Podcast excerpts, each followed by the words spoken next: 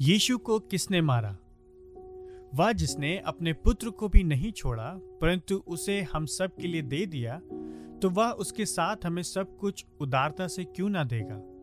Romeo आठ, बत्तीस। मेरा एक मित्र जो एलिनॉय में पास्टर हुआ करता था, कई वर्ष पहले यीशु के दुख भोग वाले सप्ताह के समय में राज्य बंदी गृह में बंदियों के एक झुंड को प्रचार कर रहा था।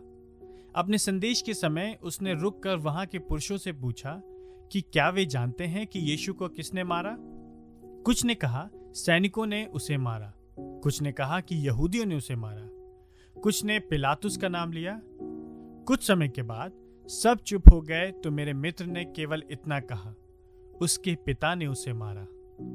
रोमियो आठ बत्तीस का पहला भाग यही कहता है, परमेश्वर ने अपने पुत्र को नहीं छोड़ा परंतु उसे दे दिया मृत्यु के लिए। इस यीशु को, जो परमेश्वर की पूर्ण निश्चित योजना और पूर्व ज्ञान के अनुसार पकड़वाया गया था। प्रेतों के काम दो तेईस यशाया तिरपन इसी बात को और अधिक स्पष्टता से समझाता है। हमने उसे परमेश्वर का मारा कूटा और दुर्दशा में पड़ा हुआ समझा। यहवा को यही भाया कि उसे कुचले। उसी ने, अर्थात उसके पिता ने, उसको पीड़ित किया। यशाया तिरपन चार और दस।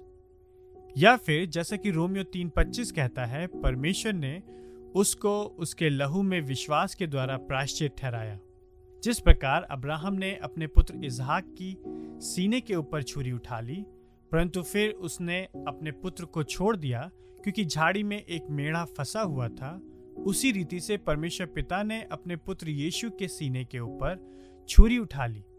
परंतु उसने उसे नहीं छोड़ा, क्योंकि वही तो वह मेड़ा था, वही तो प्रतिस्थापन था। परमेश्वर ने अपने पुत्र को इसलिए नहीं छोड़ा, क्योंकि यही वह एकमात्र उपाय था, जिसके द्वारा वह हमें छोड़ सकता था, और फिर भी धर्मी और पवित्र परमेश्वर बना रह सकता था।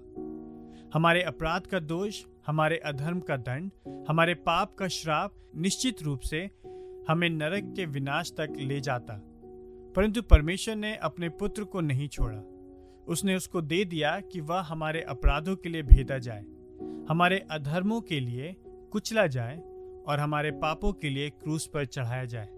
यह पद रोमियो आठ बत्तीस मेरे लिए बाइबल का सबसे बहुमूल्य पद है, क्योंकि भविष्य के अनुग्रह के लिए परमेश्वर की व्यापक प्रतिज्ञा की नींव यह है कि परमेश्वर के पुत्र ने अपनी देह में मेरे सारे दंड और मेरे सारे दोष, और मेरी सारी दंड आज्ञा, और मेरी सारी निंदा, और मेरी सारी भ्रष्टता, और मेरे सारे अपराध को ले लिया, जिससे कि मैं एक महान और पवित्र परमेश्वर के सामने क्षमा प्राप्त मेल मिलाप हुए, धर्मीकृत, स्वीकृत, और उसके दाहिने हाथ पर हर्ष की अवर्णनीय प्रतिज्ञाओं के प्राप्तकर्ता के रूप में खड़ा हो सकता हूँ।